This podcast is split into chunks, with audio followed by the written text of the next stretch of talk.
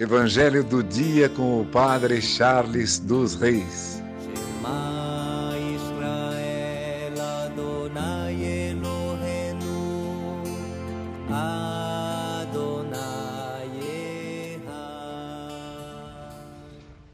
O Senhor esteja convosco, Ele está no meio de nós. Proclamação do Evangelho de Jesus Cristo segundo Mateus. Glória a vós, Senhor. Naquele tempo disse Jesus a seus discípulos: não penseis que vim trazer paz à terra.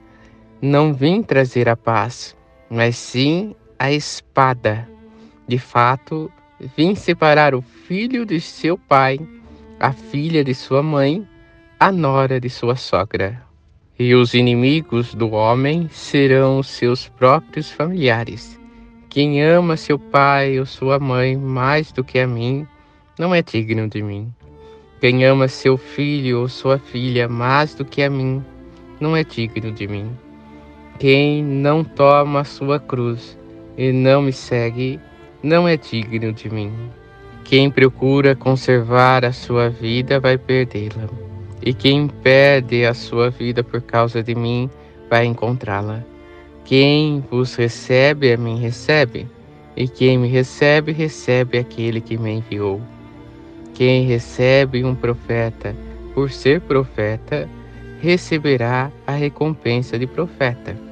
E quem recebe um justo por ser justo, receberá a recompensa de justo.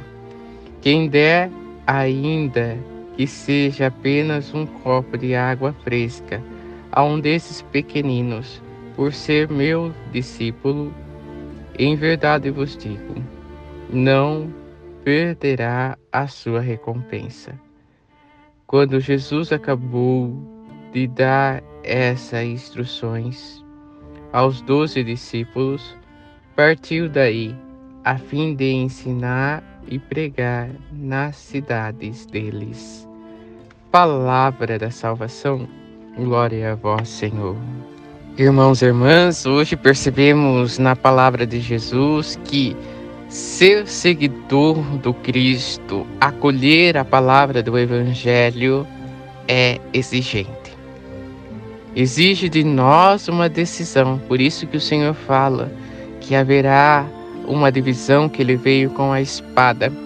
Porque quando nós nos decidimos verdadeiramente por Cristo, nos tornamos dignos dele. E ali às vezes iremos incomodar aqueles que não se decidem por Jesus. Por isso, hoje em sua vida, você possa fazer a firme propósito de decidir-se por Jesus. Nada e nem ninguém te afaste de Jesus. Se alguma pessoa se afastou porque você vai à igreja, se afastou de você porque você segue a palavra, se afastou de você porque você fala de Jesus, não se preocupe ela decidiu o caminho dela sem Jesus Cristo e você se decida por Jesus.